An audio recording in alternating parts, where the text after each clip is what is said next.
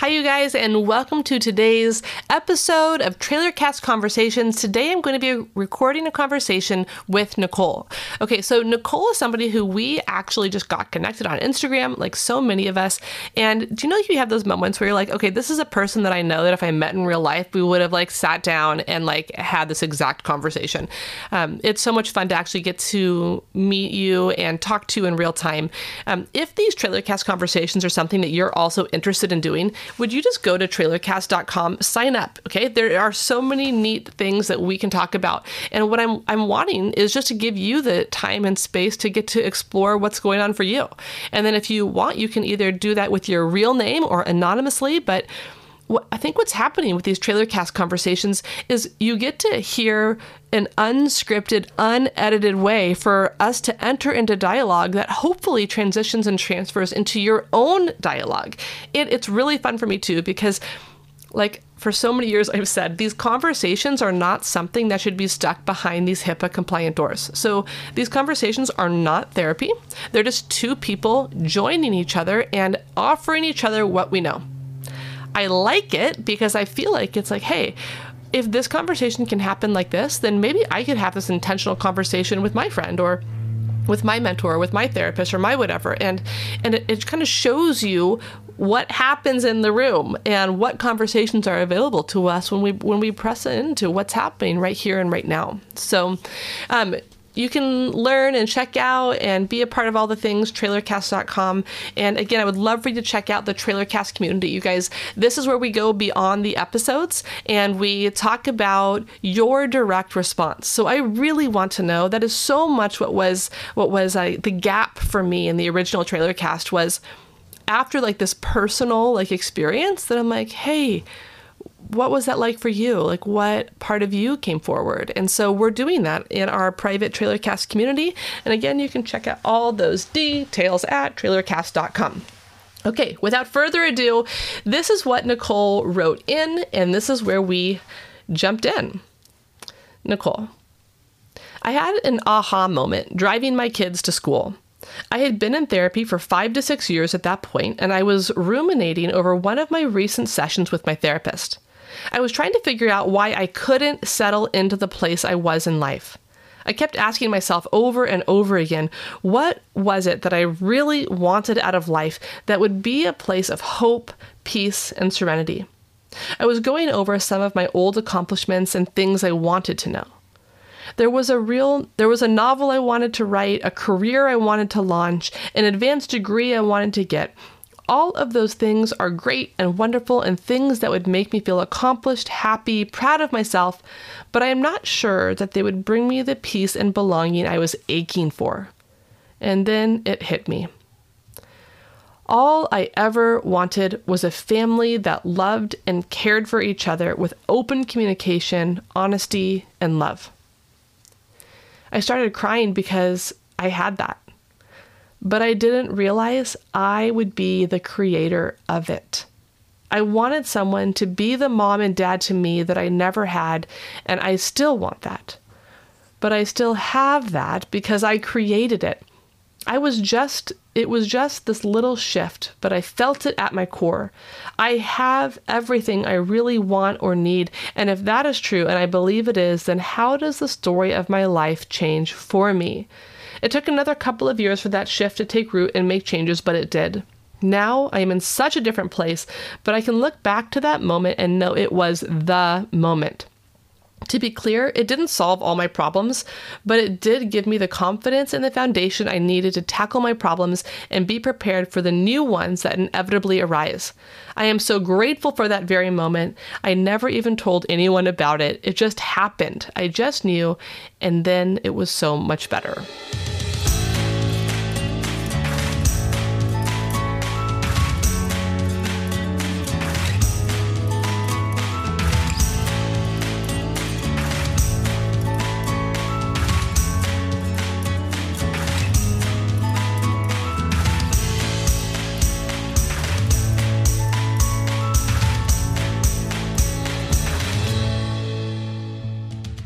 Nicole, you reached out because you had a moment that was super pivotal for you, like in your in your journey, in your therapeutic journey, in your life, where things kind of like sink into place for you.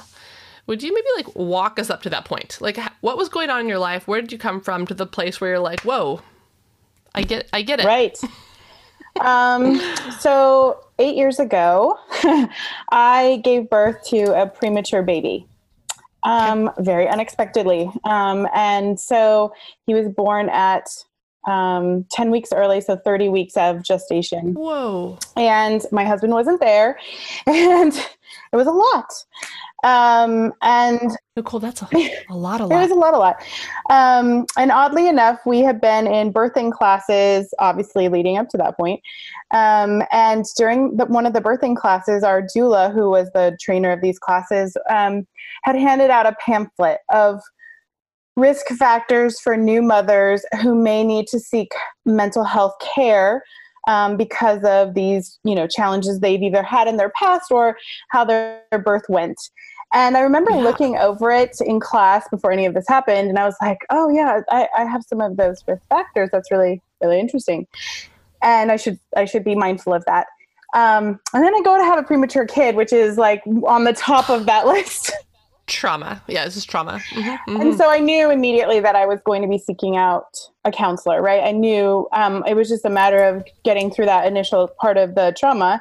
Um, and so I started my journey with a therapist, which I had seen a therapist briefly um, earlier on in my life, but this was the first time that I was really getting into a very meaty journey of therapy. Mm-hmm. And so, um, I so not only did I have that premature kid, and then I went on to have two other children, and so during that time, um, really struggled with postpartum depression, yeah. and um, you know, postpartum depression is just such an interesting animal because it's so different for every woman. Um, and it's so unique to kind of what her life struggles were already, um, what kind of support system she has, all that.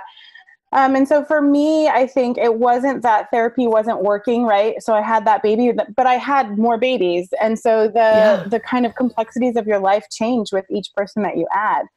And so my journey lasted, I think, a little bit longer than some people would expect, but I think it was good.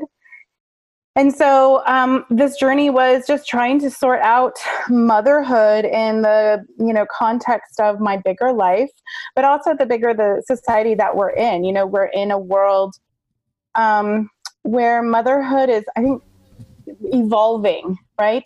We have mm-hmm. working moms, we have stay-at-home moms, we have moms somewhere in the middle, and um, I don't know if sometimes all of us are lucky enough to have a mother that helps us forge that path and sometimes we have to forge it for ourselves.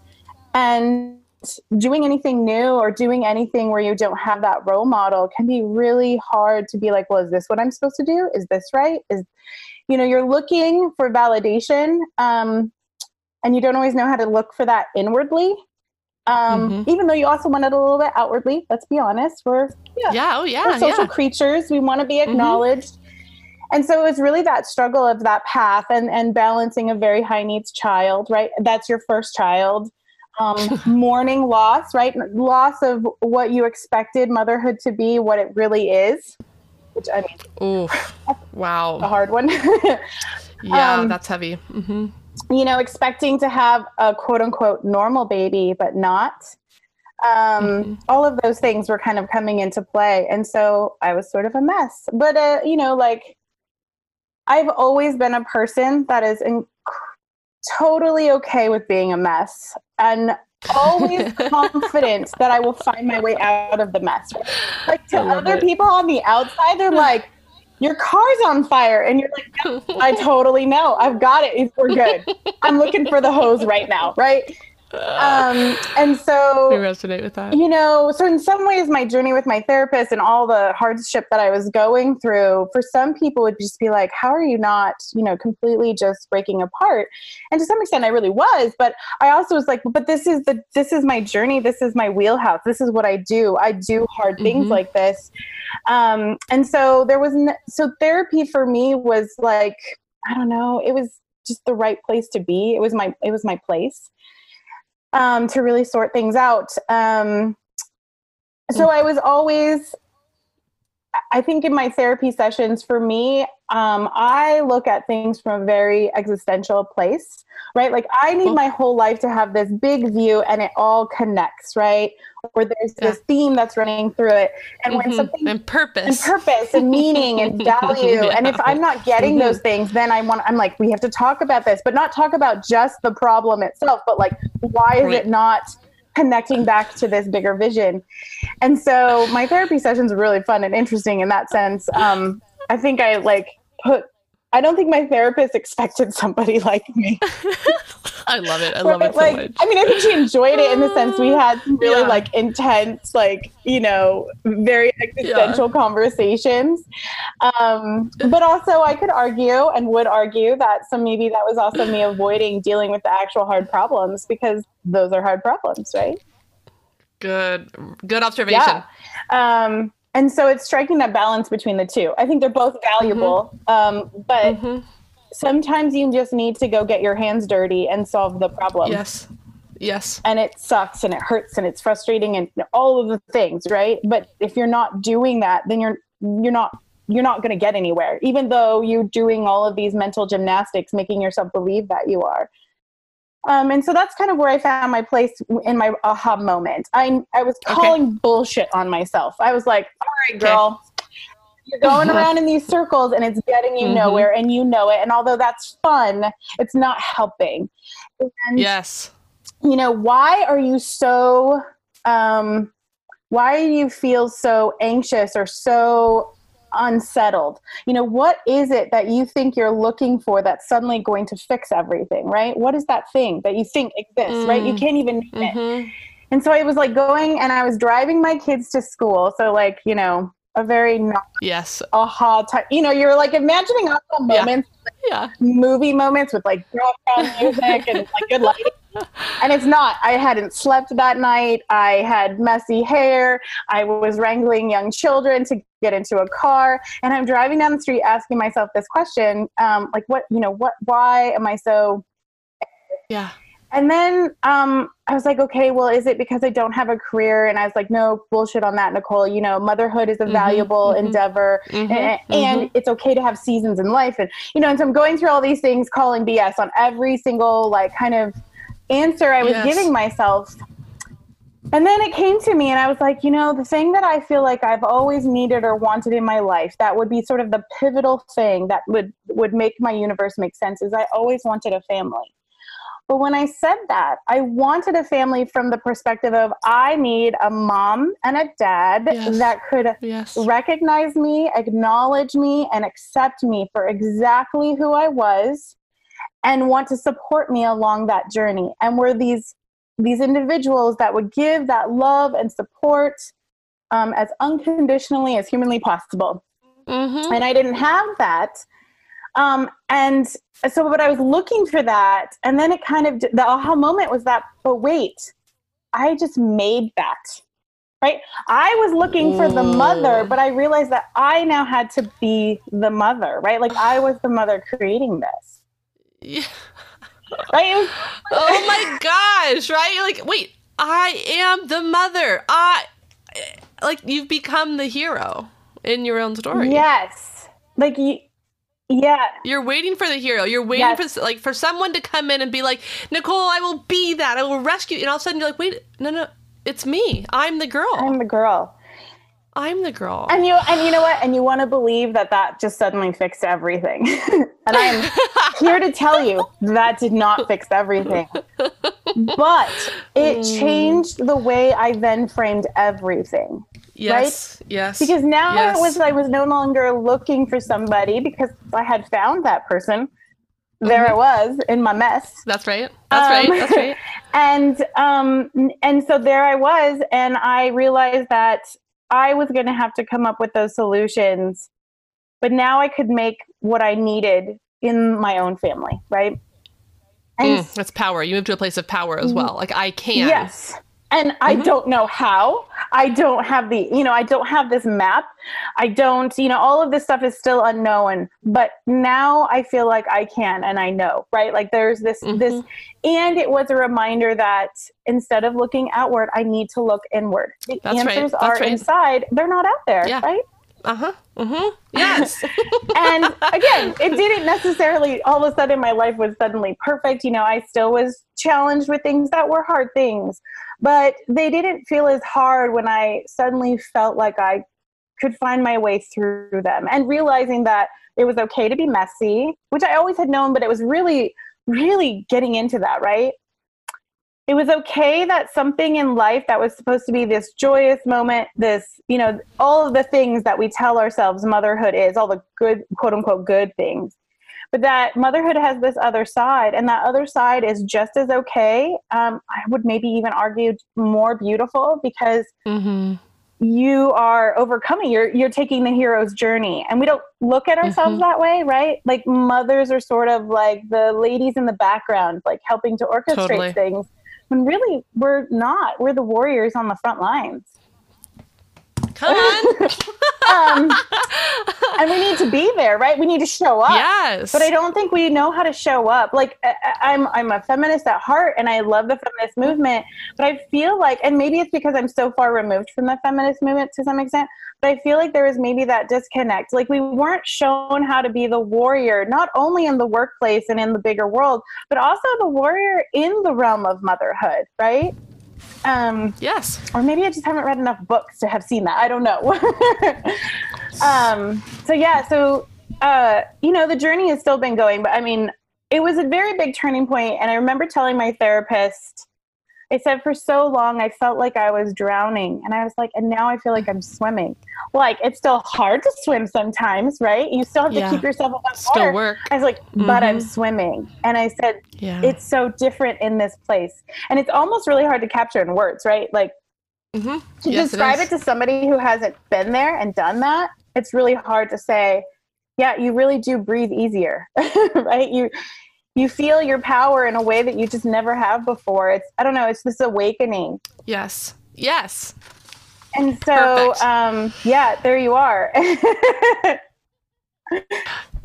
this is it's so beautiful to listen to you're right trying to put words to something so it's it's why people speak in metaphor yeah. or parable or or examples because we're like it's kind of like this or it's like this right yeah. and it's like joseph campbell says like sometimes like, there's a story that's so true like it can only be told like in in these big myths right because yes. it's how else do you describe it than on this mythical level right yes and that's what you're having are these like you're like like my whole life shifted in a car while I'm taking my kids to normal places doing normal mom things, but everything changed for me. Yeah, and it's really weird. I actually like, went back to my journals because I'm a big journaler, and I was like, I didn't mm-hmm. even write about it. Right? Isn't that funny? Like I didn't even write about. It. I'm like, how did I not write about this?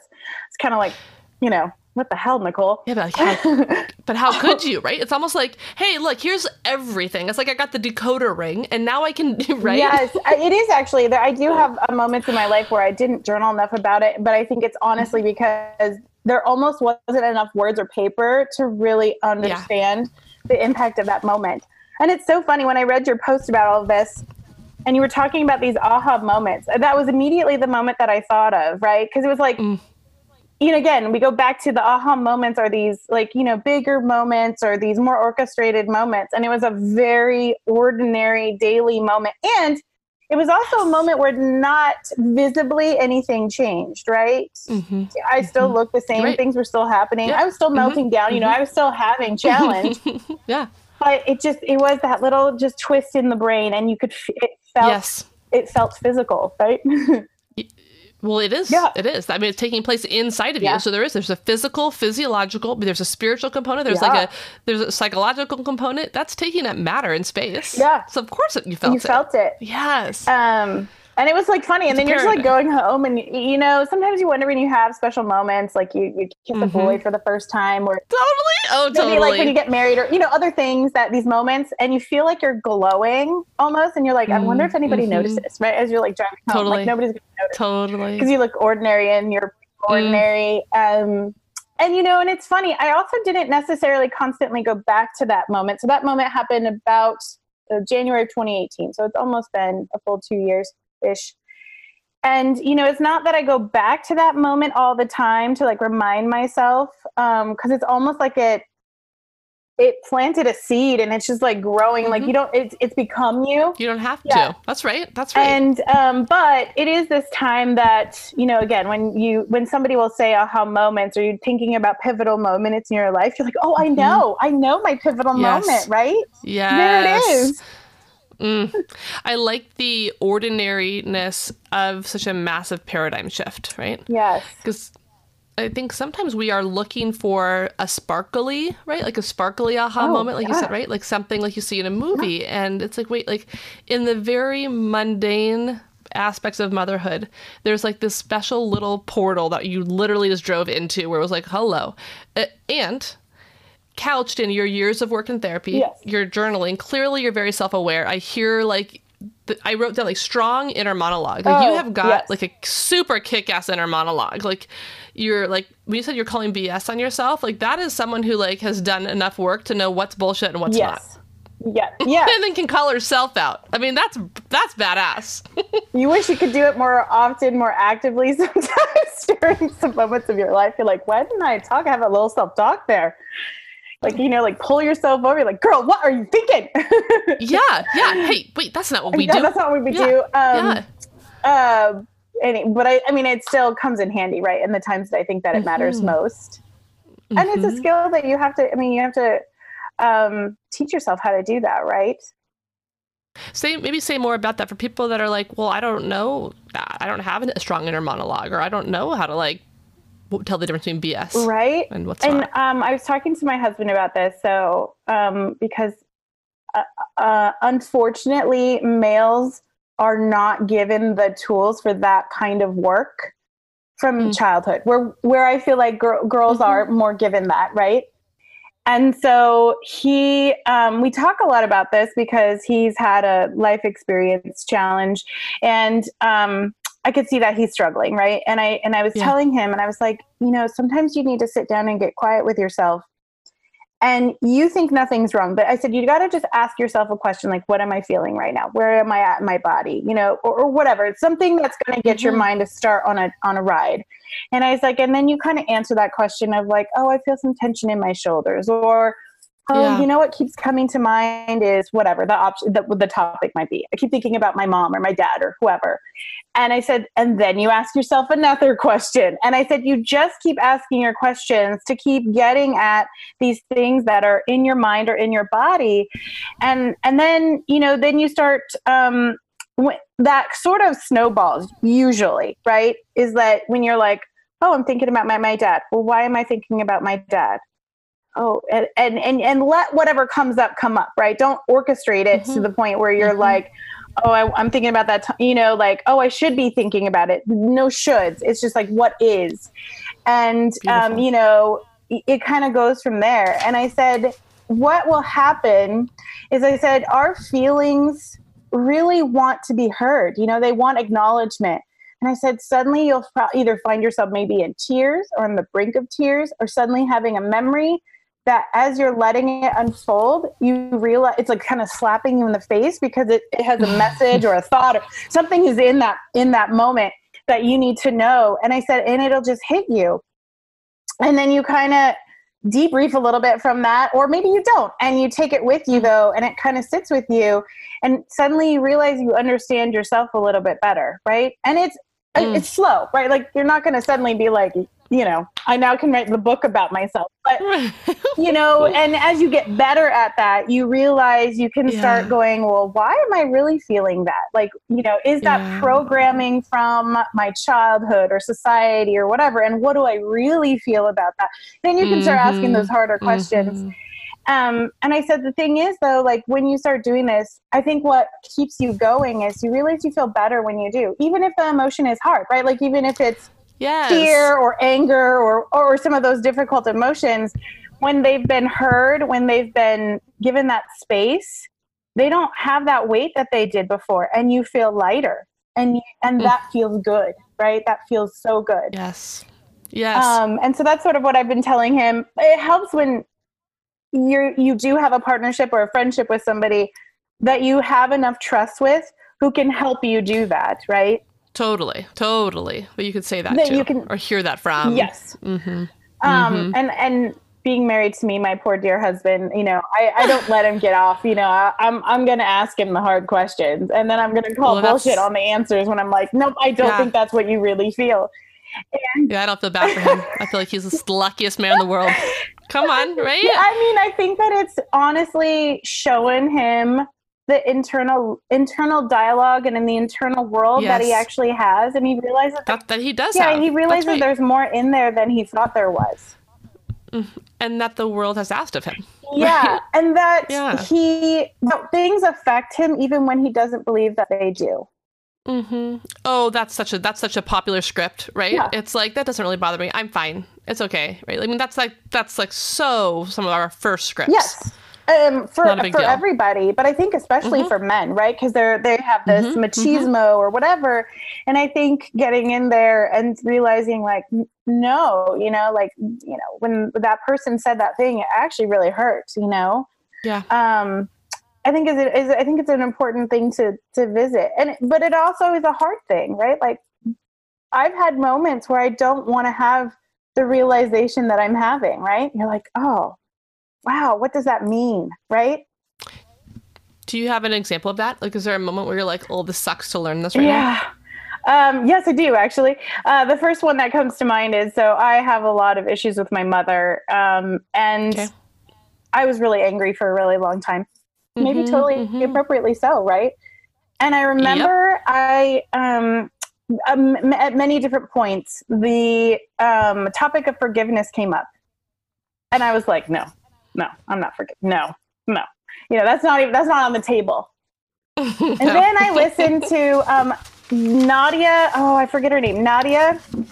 Thank you, Bolz-Weber. Mm-hmm. And she had this beautiful, beautiful description of forgiveness and it's really forgiveness really is about you it's not about the other person that's true and it, so it was this moment of having to come to terms with hearing what i now believed forgiveness to really be and then having to apply it to somebody i really didn't want to forgive right and that sucked because you almost felt like once you forgive somebody like your anger is no more no more valid or you can't you know like you're mm. supposed to that everything that happened is okay and that's not what forgiveness is about right it, it's none of those things but you think that right and so it was really yes. this like come here girl you know this is actually about setting yourself free this isn't about yes. letting this other yes. person off off the hook right. or something that, totally um, yeah. you need this to move forward in other things you need this to be a better mother because your children are going to have challenges with you and don't you want them to be able to do this right like and so um yeah th- and that's hard. I mean it's really hard when you're in there and you don't want to do that but yet you know you, you feel it. You feel when the right thing is mm-hmm. where the right thing is right? Yes yes. But that's so that's again that's like your strong woke inner woman though who is like this is for you, sister. right? Yeah. It's like she's speaking to you, you know, right? Like that, like inner narrator. Right? right? Like, Damn it, I have work to ah! do. Yeah, right. Well, typically it's like, oh, I'm going to send this podcast to my mom, and it's like, or for yourself, right. right? Like that, right? It's like, oh, the thing that I most want someone else to understand about me is probably the work I need to be doing. Yes. And, and now lately, I feel like that's been a new, maybe not a new aha moment, but just a new practice is that yeah. when I hear something that makes me uncomfortable, instead of just being like, oh, I have that figured out or whatever, I'm like, ooh, why are you uncomfortable? What is that? Yeah, what does that yeah. mean? What, what, other things are going on in there? Because the minute you have that layer of tension or you feel like like something just you you have that recoil feeling, mm. you're like, oh, there's stuff there. And to be fair, you don't have totally. to jump into that work right then and there. It's not like, oh no, I felt that. Like, okay, everybody leave the room. I've got, I've got to have. I have some work, have some to, work do, to do. I mean, it's more just a bookmark that you're like, that's I need right. to come back yeah. to that. And maybe not now, yeah. maybe not even in six months, but there is something mm-hmm. there. And if I don't deal with it at some point, that is, that's going to become something bigger. Um, mm-hmm. And that has been really an interesting experience for me because I realized, yes. you know, you have all of these beliefs or ideas about things that you didn't even really maybe consciously create. And yes. they're starting to unravel a little bit, maybe mm-hmm. for the mm-hmm. better. Mm-hmm. And that's a good mm-hmm. thing, right?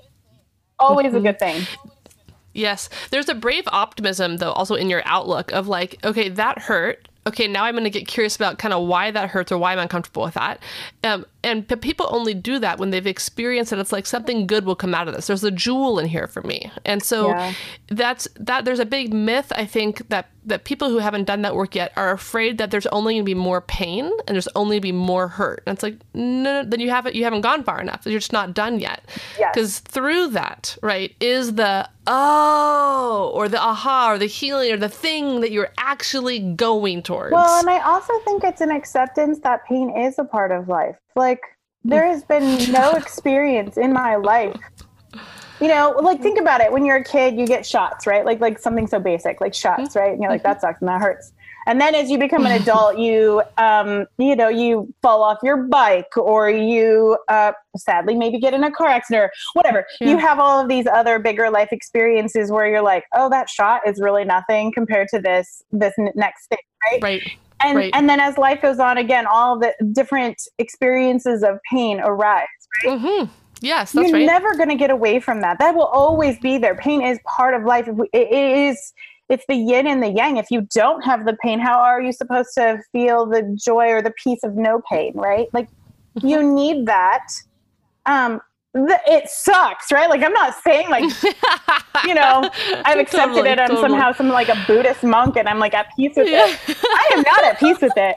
Um, but I, I can't. I mean, I've lived too many. Too many things have happened to me in my life for me to believe it's ever going to go away. Yeah. And go back to is that none of those things killed me so far. To- like, um, those were if I ha- if you really pushed me, all of those moments made me who I am.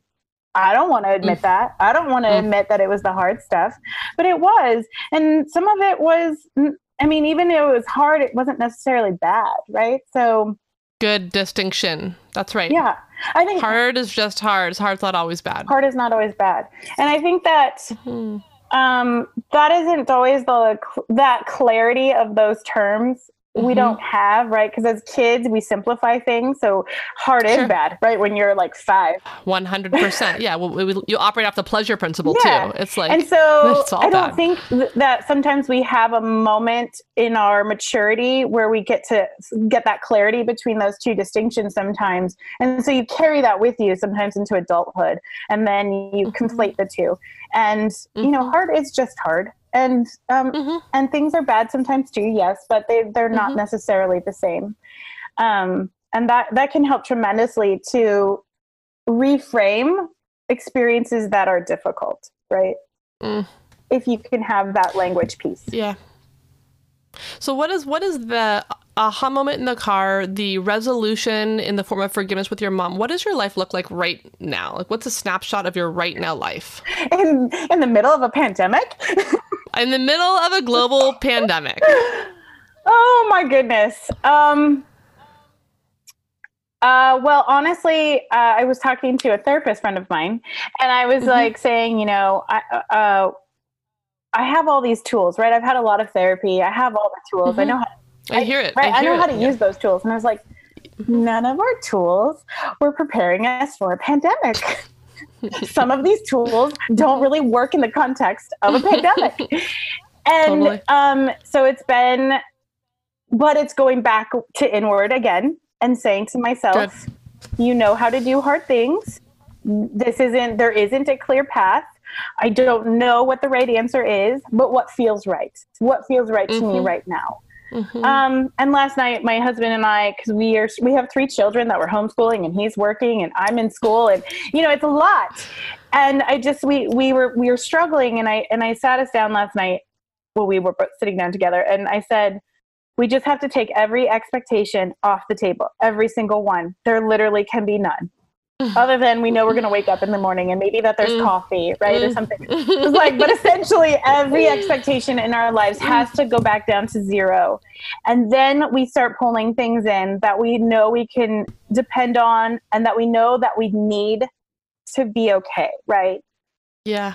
Yeah. and it, it's hard to do that because we're essentially like sort of rebuilding our lives but um yes. I will say this that my struggles with um the things that have happened in my life, the, my story, my inner dialogue, they're still there sometimes.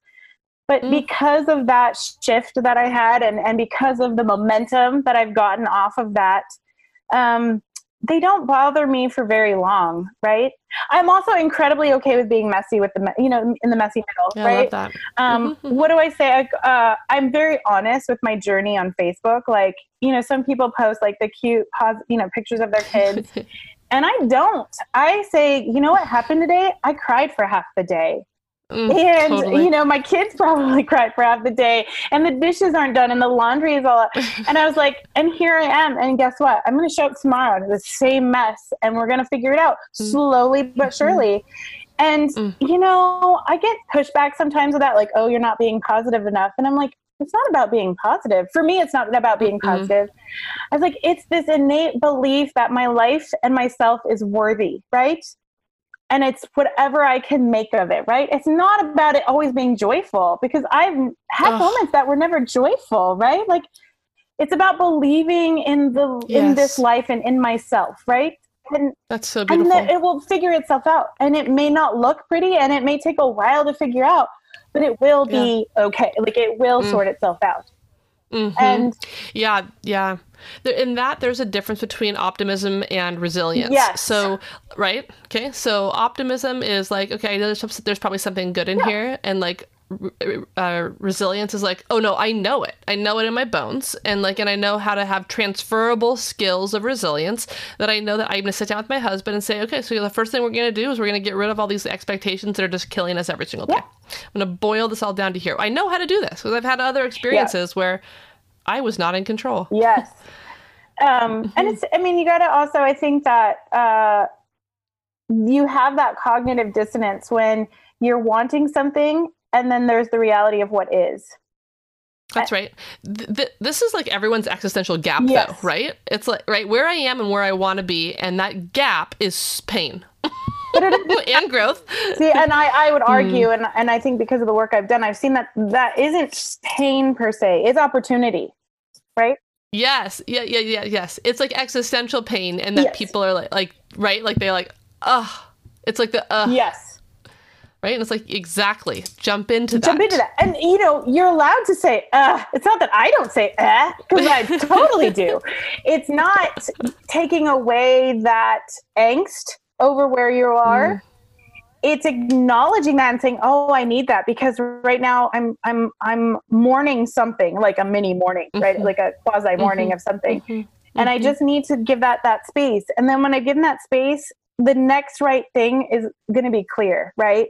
Yep. Um, if you're yes. listening, you got to listen to yourself, right? That's the that that may be like the first step. You got to learn to listen to yourself and let all the thoughts come, good, bad, ugly. They're all useful, mm-hmm. right? Or when they're yes. not, they'll float away faster, right? Mm. Yeah, they're all just thoughts. They're just thoughts. Yeah. you don't have to do anything with them if you don't mm-hmm. want to. What um uh, what ended up happening with your son? Ten weeks early. Oh, um, well, he yeah. just turned eight in March, so you know he's eight. Like, oh my gosh, right? it's really hard. So he got to come home two days before Mother's Day. So he was in the NICU for forty nine days. And so this time of year is always a little not hard, but like um, the Facebook, you know, like memories come up. And so he was born at three pounds eight ounces, so very, very, very small and it's just so weird to see those pictures because in the moment you're in the moment and you're not really looking like oh like you know your baby's really small but like in some ways that doesn't matter. You're focused on other things. And so now having all of this time for retrospect you're looking at that baby and you're like oh my gosh that baby is so small. Um, and just you're just like, wow, did I really do that? Right? Like, did I go through mm. all of that? Mm-hmm. Because you don't really have, in, in moments like that, there's not a lot of time for reflection because it's every day, it's you're just in the trenches. Survival. Yeah. yeah. And to be honest, when you have a premature kid, that survival time is actually really long, right? Like, um, mm-hmm. premature mm-hmm. children, depending on how early they are, are on their own growth chart and things for up to three years. Um, Wow. and kidney therapies and things up to that, or well, for possibly for the rest of their lives, depending on what's going on with Wow. them. But wow. you know, so you you you don't measure things in the same way, right? And when you're in the trenches of all of that, you're not necessarily always pulling back to look at how far you've come and that kind of thing. Um, but it's funny because we just had the um, his annual exam, right? Because his birthday, you get your annual exam, Mhm. and and he is trending at the 73rd percentile for height. So he's slated to almost be over six foot. Oh, and like 50 some percentile for weight. And it's just like my mind sort of is like, what? like yeah. my three pound- Look, look at you. my three pound baby is going to be six foot taller than me. I'm going to have to look up to him someday. Like it's hard to fathom that. Mm. But I will say what Mm. that experience taught me more than anything, and I might cry when I say this because I, that experience will make me cry even eight years later, is when you see a human baby work to live, you see it. You really do see it. It's hard to, I can't exactly put into words how you know it's happening, but you do. And it, it's humbling because you're like, Mm. I'm like this adult with all these resources and all this, you know, I can get the things that I need or want or whatever for the most part. And I was like, but here's this literally helpless um, human being, and uh, he wants to live. He doesn't even know what the world is about, right? He doesn't know all the shitty things that go on in the world. But he's like, it doesn't matter. He wants to live, and he's doing everything in his power to make that happen, even under the conditions that he finds himself. And it, it that stuck with me. It's like I will say to myself, actually, that's a thing I use. Like um, sometimes at the gym, like when you've been in classes, the, Yeah. the instructor will be say, you know, it's okay to be uncomfortable, or things like little mantras like that. And now Mhm. when I have hard moments, I I remember him a lot. I will think of him like, you know, if a premature kid can like work so hard to live, I can do this hard thing. I can do Mm. this hard thing. Good perspective. Yeah, it it helps for sure. I mean, obviously, you don't wish your kid never had to go through that, but I- think he's going to be a better person for it. Let's, I really do think you know that will shape him, obviously. So, but Yeah. it shapes him, I think, in a way that makes him a very beautiful person. Do you see that inner fight within him? Like, is that is that something that's carried in and on for him? Yeah, he's um, an incredibly empathic person, and he struggles with Mm. emotion. You know, he feels it all, which is like really great. But he doesn't know how to create those boundaries yet because he's only eight. Mhm. and Mhm. um but he he still dives into it right? So even though when things emotionally are hard like he doesn't shy away from that. He may not know how to deal with it or it may cause him to melt down or whatever but he doesn't you know his teachers um his teacher had like a death in their family and he was the only one that noticed that she wasn't feeling okay and he went up to her and he said you, you know i think you need a hug today. And she had told the class that that her family member had passed away. And it's like normally i think kids would be scared by some of that to be honest right Like, the, Mhm, the mhm. Yeah, yeah, yeah, are hard for sure. and not him Mm-hmm. you know he just he jumps in even when i like when i have you know hard days and i cry in front of my Yeah. kids because i need them to see Yeah. that that's what we do sometimes when we have hard times yeah. and Yep. he'll come up to me and he'll say, Mom, I'm really sorry you're having a hard day. and it's like kind of funny because he doesn't really always know what's going on, but it's like he's at least trying to recognize that I Yeah. see you. I don't maybe understand Mm. it fully, but I see you. And um, yeah, I think that's really special. Mm. But I do Josh think really he's going to have to learn boundaries to manage that, or it could Mhm, overwhelm him. mhm. Yes, yes. Wow. And how, what a beautiful pairing that you are as mother and son, that you know that. Yeah, he's um I tell people a lot he's sort of like my soulmate, but not Mm. in the way that people would normally define soulmates. I define soulmates by people who come into your life and force you to be a better person. And they Mm. do that sometimes in ways that are n- not easy, right? Like we I have a deep love for him, but we have a lot of Yeah. conflict too, or he forces me to look at something in a way that I never thought to look at it, and that is uncomfortable work. Um right? So but I know that that's work that I need to do. And I sometimes Mm. feel like he's more of my teacher than I am of him, right? Mm. Because Mm. he doesn't Yeah. have shame for who he is or make apologies. And then he looks at me like I'm the crazy one for for maybe thinking different, right? And you're like, Yeah. "Oh, okay, yeah, I got work to do. I'm sorry. it's me, not you." So beautiful. That's so Well, beautiful. Thanks. Um, but it's also, I mean, it's still challenging. Let's be real. It is challenging. Yeah, um, but yeah, that's motherhood, though, isn't Yeah. it? You know that it's like this is the most painful, beautiful thing I've ever been a part of. yes. but I wouldn't, I wouldn't go back, right? Like, I got asked this recently by somebody and asked me if everything that I went through, would I, you know, would I wanted to go back? And it was a safe space. I could have been on, you know, I could have said no, maybe, or whatever. But I said, you know what? No, I would do this all over again. Prematurity, the whole thing. I, would do it every single time. Um, because it's made me a better person, right? Like hmm I have reached a level of empathy that I don't know many people can without Right. experiencing really Mhm. hardship. And I, was, I wouldn't want to give that up. You know, I love when I meet people and I can see their pain and it doesn't scare me, right? Like That's I right. remember being a person that was scared by other people's pain. Partly Mm. maybe because I hadn't fully acknowledged all of my own or whatever, right? And there was still work to do. But when you've experienced a deep enough pain and you see other people's pain, it doesn't scare you. You run to it because you're like, there's Yes. a fire and I need to help you put that out, right? You're like, I have a totally. bucket here, right? Yeah, yeah. I know how to do this. I this. know how to do this. And Yeah. um, that's uh, a really great feeling, Mm. even when it's hard, right? Because again, hard Yeah. is not bad.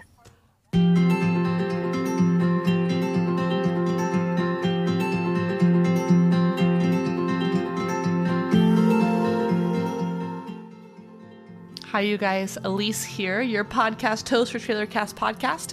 And I just want to take a quick moment to let you know that TrailerCast is also available on Patreon.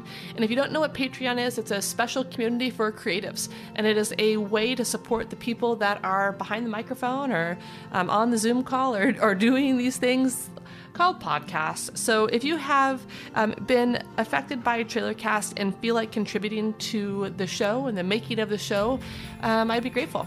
So if you are interested, you can check out trailercast.com or search us on Patreon. Thanks, guys.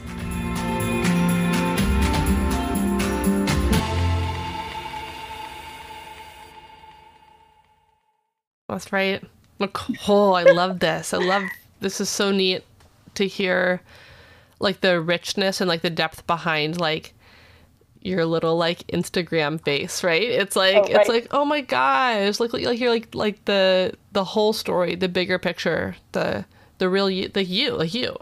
Yeah, I love that though, because that's true of everybody, right? And doesn't it make Mm-hmm. you want to just meet people and just interview Yeah. them about their life? Well, you're doing that basically. That's Right, literally, it, that right? That's li- you got it. That's like it. you see It's like- somebody walking down the street walking their dog, and you're like, I wonder what their life story is.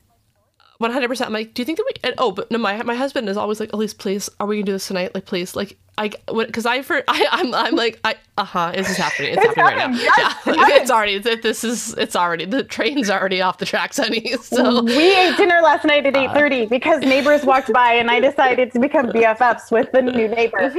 because I was like, "Tell me your story." She had a new baby, so we ended up talking about Mm. children, and her um her child may have ADHD, and my child has ADHD, and I was just like, "I know about this. Let me help you." And you know, you're connecting, and it's just like. I, you know, I could have, I could have told myself the story of that person, and that took away from the actual story of that person. Right? ah, yes, yes. And we do Yes. this every day, by the way. And it, that has been one of my new also things that I'm working on is don't tell the story of that person. Let them tell it. Right? Yep. And I would take that even further to ourselves, Oh. right? I'm not going to do that to myself either, right? Because Yeah. that, like, and that's maybe like where we started, was like with that inner monologue. It's like the story I tell myself about me, you know, is like, how how dare I? Right?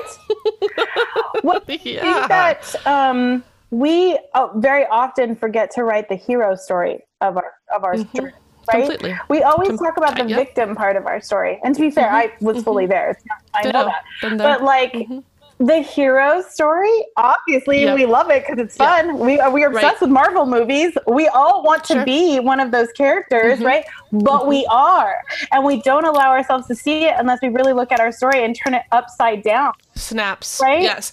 So this but this so this is what's really pivotal. We need more stories of women coming forward and saying, It's me, I am the hero, I emerged from that place, and this is what it looks like now. Yes. Okay.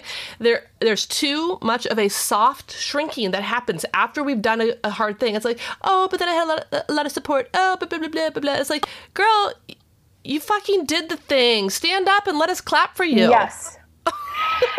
like, Yes. With that said, one of the concerns, though, sometimes I have not concerns, that's the wrong word.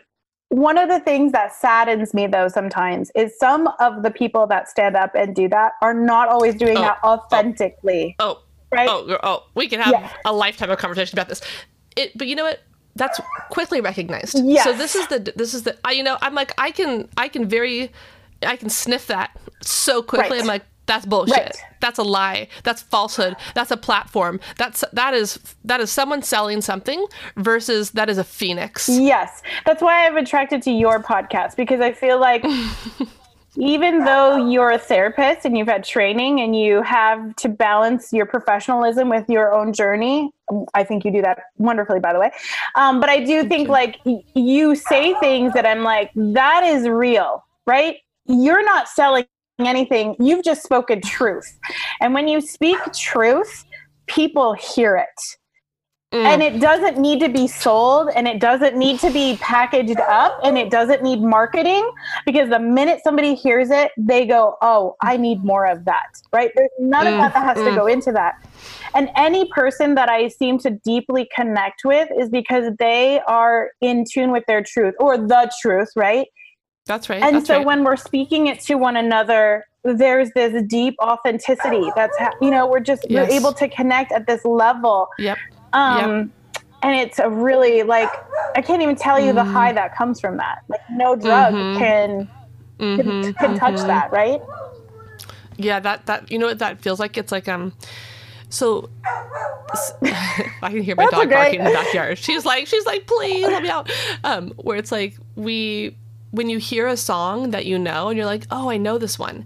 And I think that there's like this truth song that like when a woman or a, or a man or whatever, Yes. but mainly women, Yes. when when a woman is in her truth or in her power and she's like and she says that and she's singing it and it's like, "Oh, I know that. I want to sing with you too." And it's like it becomes something that just gets bigger and bigger and bigger as other women begin to say, "I also have a song to sing. I also have a truth within me that needs to be said." Like and and that is the connection I felt like even like like for you and me Yeah. for example where I'm like, "Ooh, I I'm I'm going to like this person. I just know that. I know that because I recognize the song. Yes. I know this one." i like you know? that metaphor it's such a beautiful metaphor right it almost then makes me i'm like you know the the image of birds then comes in and like freedom Mm. Right, and flight right, Yes, yes. yeah yes. like that's um i wish we had more of that like i'm glad that this that there are places where you can find that probably easier than um any time before um i want those voices to get louder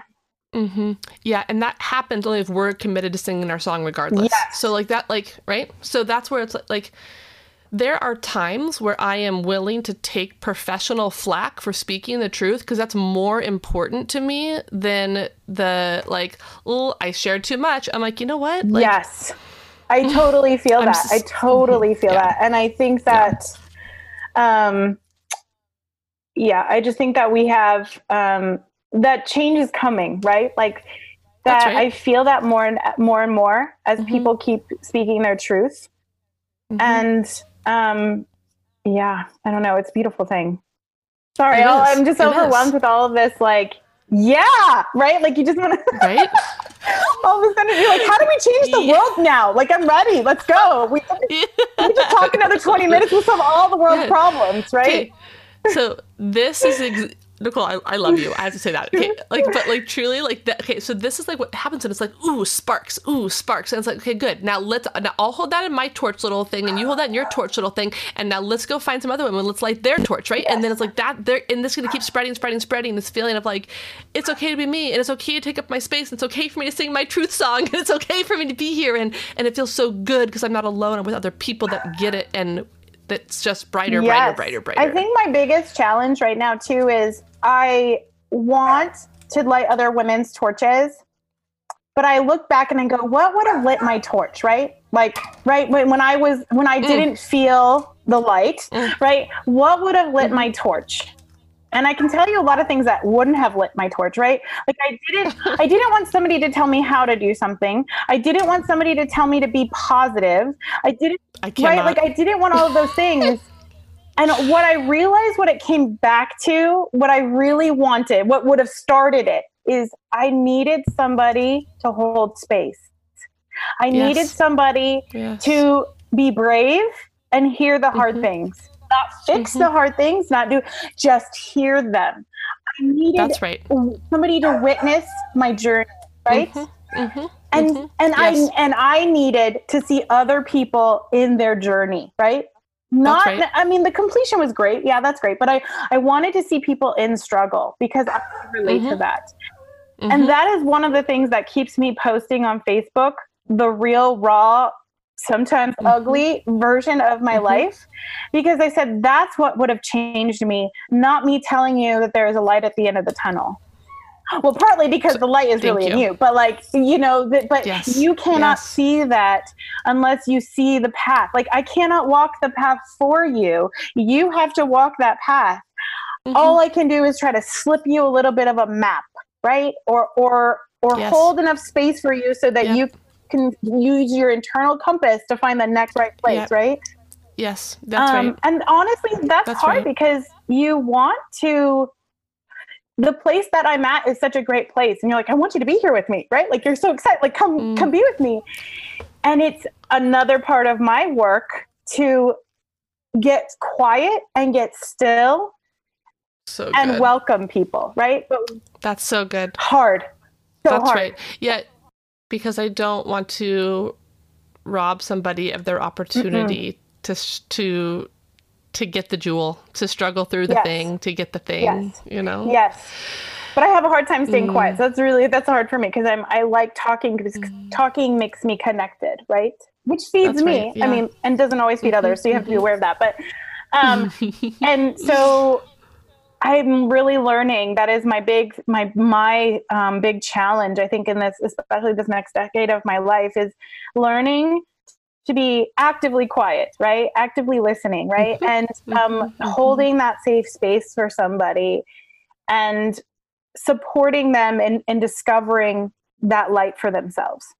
Mm-hmm, mm-hmm. And that moment of discovery is going to feel greater for them, but then also for me because it's going to be so genuine and authentic and permanent right i think that's the precisely that's exactly i think right. that's the other thing that i've kind of become aware of is like you know you read a lot of self-help books not that they don't have wonderful things to say or useful mm-hmm. things mm-hmm.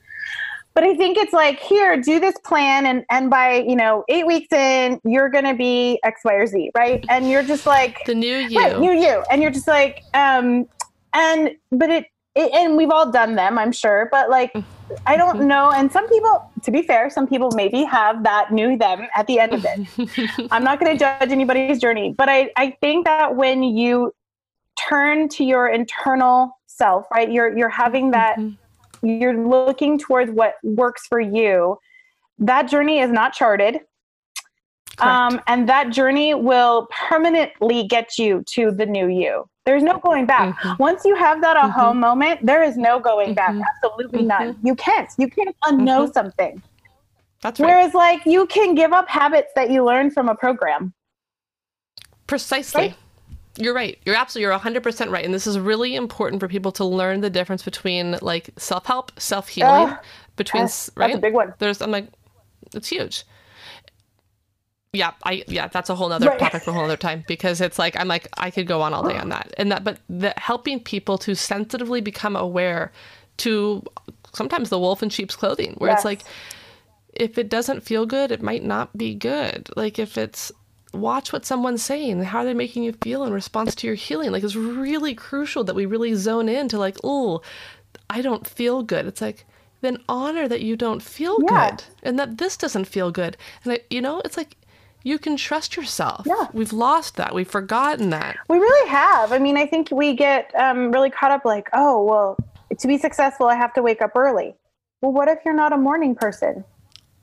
Yeah, I'm not a morning person. I'm not, right? I you know what I like slow mornings, slow, quiet, lingering mo- mornings. I have I have zero. I never wake up early for that. I won't because it's not true to what's actually like life to me. I like to sit and not rush. I like to look and just be. I'm like, well, and just think about that. If you that. decided that you had to wake up early, you may mm-hmm. miss out on some of the insights internally or externally that you would mm-hmm. get when you were honoring what mattered most to you, right?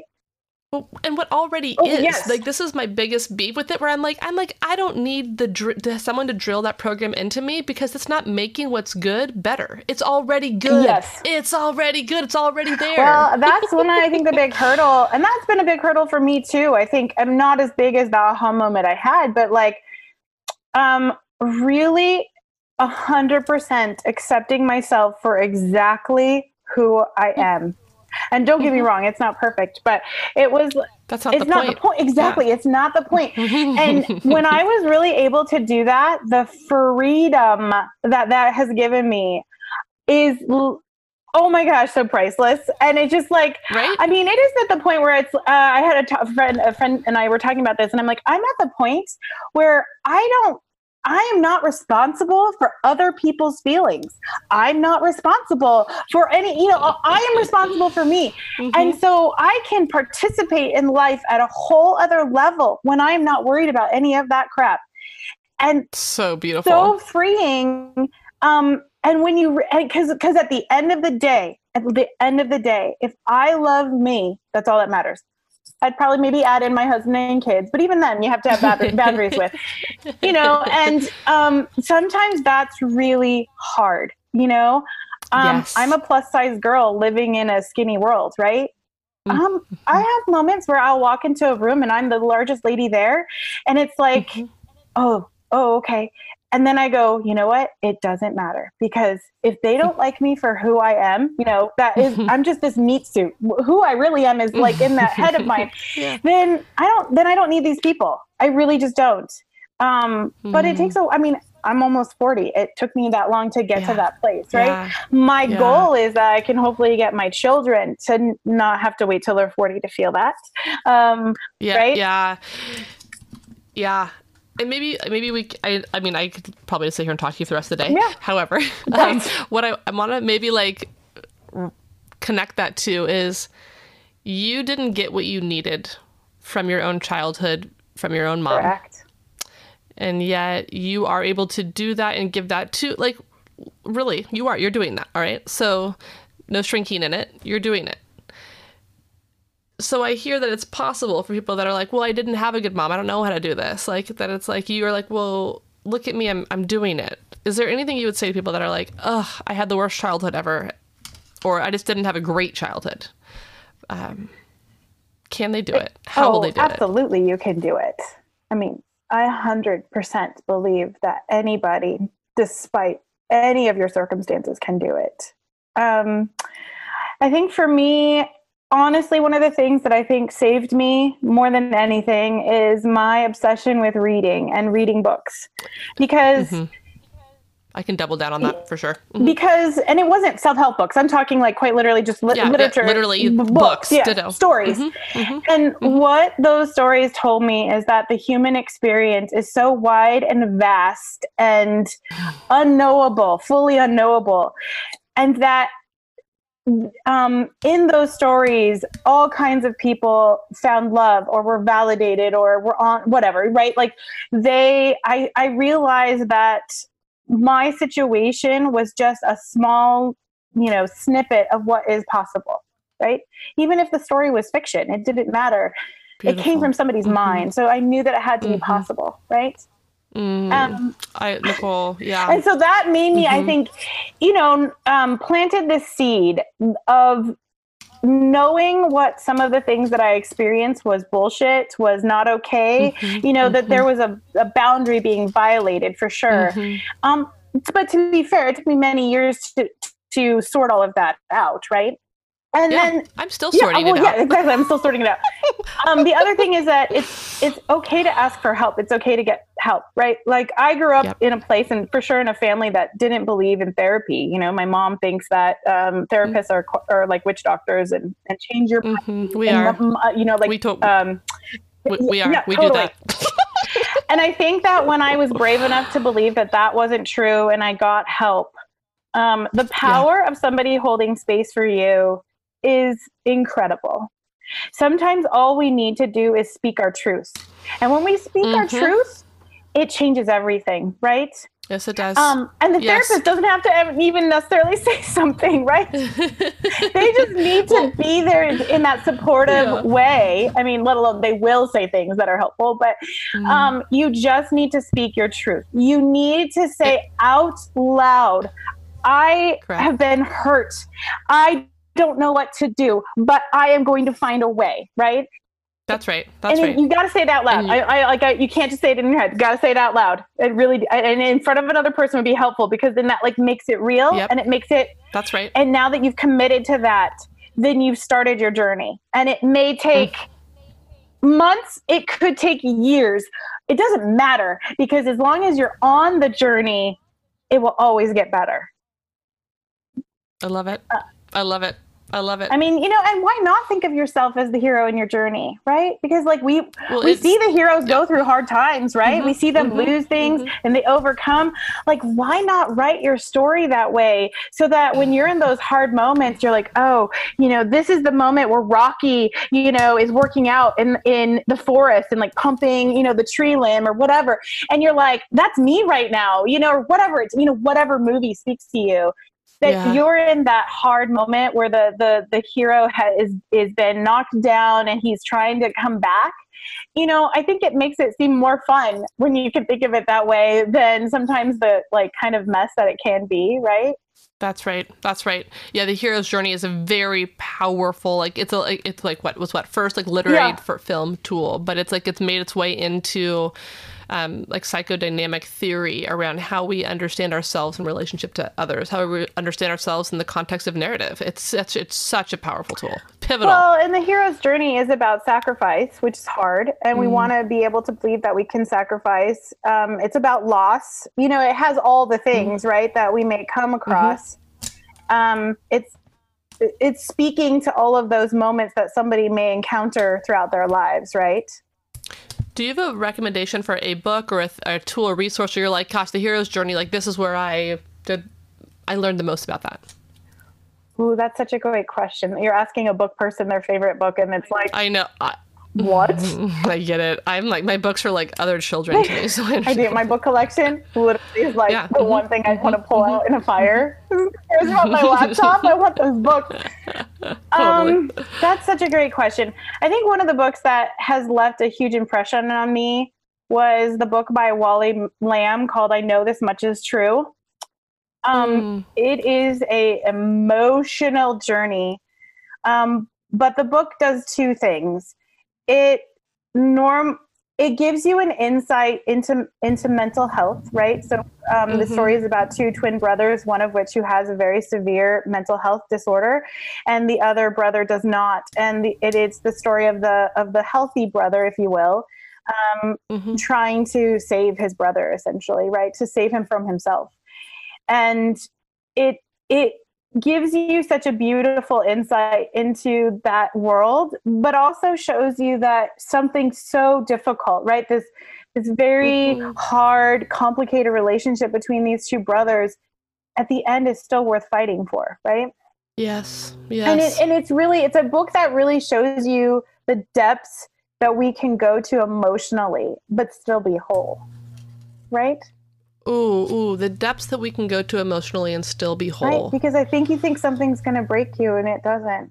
i'm here to tell you you will not be broken yeah. you will not be broken when you think you're broken you just start it over again if you started up mm-hmm. another hill you won't it can't break you Yes, yes.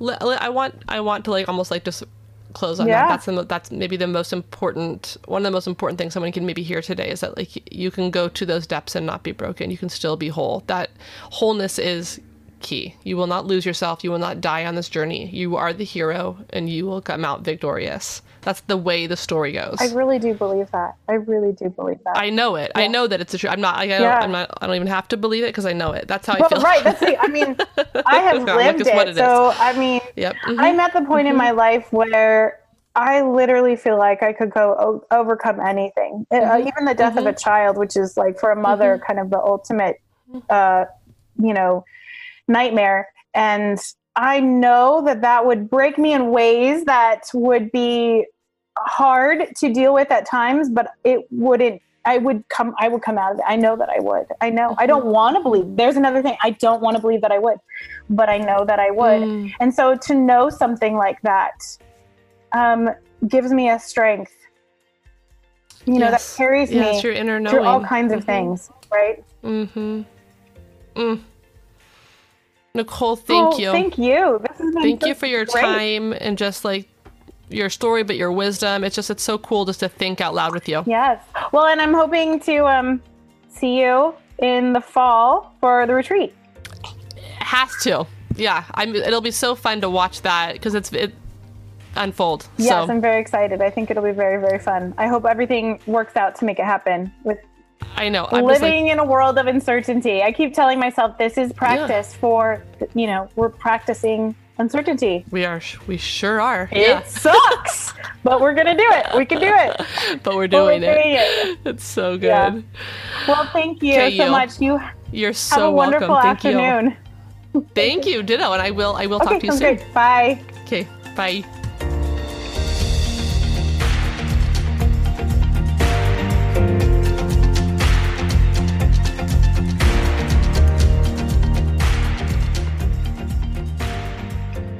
Wow, that was so that's so cool. I love that conversation with Nicole. I feel fired up after talking to somebody where it's like zing zing zing zing zing zing, you know?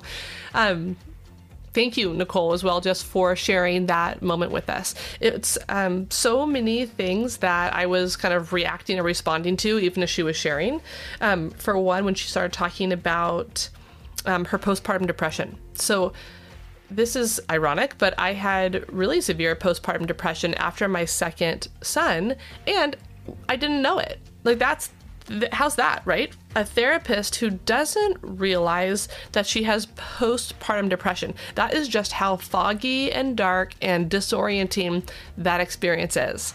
It was not until the fog lifted, and I would say it was maybe a year, a year after it, that I was like, dude, that was dark dark dark dark. I, I something was off but i couldn't have even really shared or understood what it was.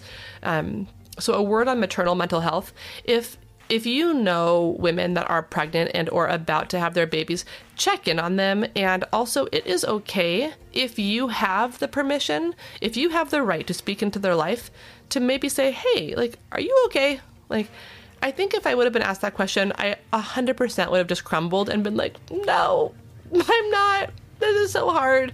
I, I think I would have probably come to the realization of what was going on sooner and been able to take actions and not suffered that long. So, whether you are the woman who is pregnant and looking for that type of honest community, I would think about are there three women or men that you trust to check in on you, ask you the hard questions, and ask them to continue to check in on you. And then, if you are the people who are that community, just be willing to ask the hard questions and know the resources that you can point them to. So, just that little word on PPD. Um, I'd love to also think about alongside you um, aha moments. It is so neat to hear when those moments just kind of like hit you when you're in like the most normalist of places. So when I am working with people, I often hear they'll say it's when I'm in the shower. It's when I'm going to the bathroom. It's when I'm driving. It's like when you're kind of doing like a nothing, right? You're just kind of like there. And I have a theory on that. I do think that when we turn off our doing, then all of our like knowing emerges. When we turn off our doing, our knowing emerges. And so when you are driving, you can't also, well, we should not, I guess, also be doing all these other things. There's an opportunity for us to come to awareness of what we know and or are learning. And Nicole had one of those aha moments where everything she longed for, she realized she had already lived into it. And I just can't help but think, like, man, what if she wouldn't, wouldn't have taken that drive that day? And, and come to that knowing that, hey, it's already here you know, sometimes I think we go so far in our lives without realizing that it's like, hey, it's already good.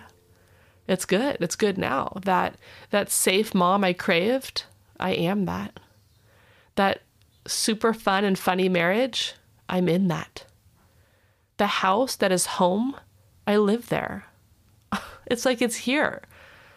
I don't have to keep waiting because I'm not seven anymore, 10, 13, 15. I'm an adult and I can make that space and place for myself. And so I'd love to know how that maybe connects to your own childhood longing. There are things we commit to when we're younger, and maybe this it'll help when I frame it like this. When you say, "Well, when I'm a parent, I'm never going to fill in the blank." Well, one day when I have my own family, I'm going to do it like this. You don't understand me. So when you think back on your own childhood, if you ever made giant declarative statements like that, where you're talking about the wronged ways and the renewed ways that you'll do, sometimes we don't realize that we're still that kid waiting for that thing to happen. Or maybe our declarations were quiet. I was an internal processor growing up, and so I would very much just stare my one of my parents right in the face and with just fierceness and in my heart be like, I will never be like this just internal fire. Like, I will never, I will never. And as an adult, like I want to look back and tap into that some of that internal rage and feel like, whoa, like that was a person who was very upset and felt very wronged. And does she still need some help? Does she know that she doesn't have to have that fire? Like I, I don't know. I'm not in that family system. I'm in my own family system that I get a say in. And so I think part of like the the true journey to self-awareness is realizing that you are the healthy adult, that you are the protagonist of your own story. You are not a side piece, you are not the character, you are not the like the victim, the martyr, you're the hero. So I'm going to say that again. You are the main character of your story. You are not the passive victim or the side act of your life. When you step or move towards stepping towards being center, the person in power, then you get a say. And that is the transitional piece that Nicole makes in this episode as she realizes, dude, all the things I've been waiting for are right here. Now, if you are like me, you'd be like, yeah, but like, but Nicole still didn't get that. And it's like, mm-hmm. Um, Nicole at age seven didn't get that, but Nicole at what, 37, 38 is getting that. There is a true redemptive quality. And I know this from my own experience of while I did not have the mom or dad that I would have personally crafted for myself, that I know as I live into these adult roles and get to parent my children, that I also get to reparent myself. And the healthier I get, the healthier my relationships look like with other people who also parent me. There are men and women in my life who parent me, and there is an eight year old girl in me who rejoices. So it might not look the way you think, and maybe this sounds like a bunch of like, I don't know. psycho mumbo jumbo. Um, you can meet me in the trailer cast community to deconstruct that if you want, but I would like for people to understand that the childhood wounds that we have are able to be healed in real time as adults. That is not something that you just have to be like, well, that'll never happen for me. No, it can. It does. I don't know how else to explain it except you have the experience of your eight year old, nine year old, four year old self receiving healing, and you're like, whoa, okay it wasn't my exact mom, but something happened where that wound just isn't there anymore. I'm kind of just been released from it. So, more on that, you can check out um, also the TrailerCast community I'm referring to. If you go to trailercast.com, you can read all about the, the ways in which we're entering into community and talking about these episodes and how it relates to your own story. Um, something that caught me from Nicole, she had this like super rad, strong inner monologue I don't know if you noticed that, but like you could hear when she was talking and when she was saying to herself, I was like, evidence of some good work. Um, the other thing I thought was super funny, this is a direct quote. She says, I don't think my therapist expected someone like me. And I'm like, oh man, I have thought that. I don't know how many of you have thought that, but I'm going to speak to this from both sides of the couch. As the client, with every therapist I've had, I'm like for sure thinking, oh man, what does this therapist really think of me? Like, am I the craziest patient she's had? Am I the most fucked up patient she's had? Am I the, like, what? Like, I just, I am sure that they're like, I, I really just want to know what she actually thinks. And I think a lot of us think that. So, like, when Nicole said, I don't think my therapist expected someone like me, it's just our projection. It's just the client projection of like, I want to know what you think about me i think is the heart of what is underneath that is i want to know what you see in me and what you expect of me because i'm i want to see me through your eyes from the therapist perspective of that um, I don't think, well, I'll speak for myself. I don't have expectations of the person who comes to therapy. So I'm not sitting there thinking, like, wow, here comes Susie, and this is exactly what I expect of her. When Susie comes, I'm like, there's Susie yes, like I can't wait to see her see herself today. And so, from the therapeutic perspective, um, I hope to maybe just debunk that as a therapist, we have the ability to see beyond the stuff and to the heart of who you are. And the non judgmental experience is that I can hear the worst of the worst, the darkest of the darkest, the hardest, man, the stuff that you just don't want anyone to know and still see beauty, beauty, beauty, good, good, good, pure, pure, pure. And then we move towards integrating and aligning the real and true version of who you are in and with and holding all that stuff. Okay, we don't dissect you from your story. We we hold all of it, so it's no longer fra- fragmented, but it's total. The place where I want to wrap up this episode is how Nicole kept referencing looking within. Okay. Um, if you haven't read Glennon Doyle's book Untamed, I think that this would be a great accompaniment to this episode. So, what um, and the, also the work of Hillary McBride. We're talking about internal versus external and going into my embodied experience of self rather than the external of what others think. And so this is the it's a paradigm shift where I go from what do you think about me to what do I know is true about myself. What I'm afraid others are going to see versus what I see, and letting that be louder. And so, I also you borrow from this philosophy where I know that all the ingredients that you need to bake out wholeness are already within you. What a therapist, guide, coach, or whatever, whatever we're doing, we're just trying to say, hey, you got a little more of this, a little bit of that, okay, and then we throw this stuff out because that's that stuff is affecting the ingredients that you're using to keep baking your cake. It's poison, and we need it out of the mix.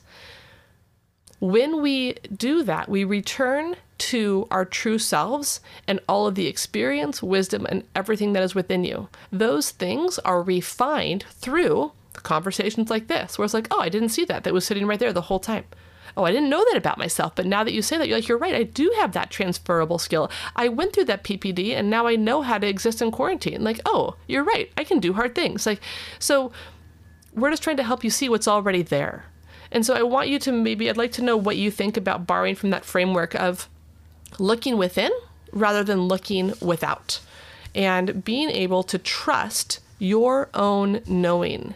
I know that there is a rebellion in there, guys. I know that that's not like easy, that that does require to it require you know what it does for me it requires me to refute everything that negative or hurtful people said about me it requires me to refute my own inner critic that says you can't trust yourself and it requires me to, to find and harness my own true inner voice that says, Mm-mm, I do know me. I can trust myself. I am who I am. That is where we want to live from. So let's push into that this week, and I will look forward to catching up with you in the Trailercast community. Cheers!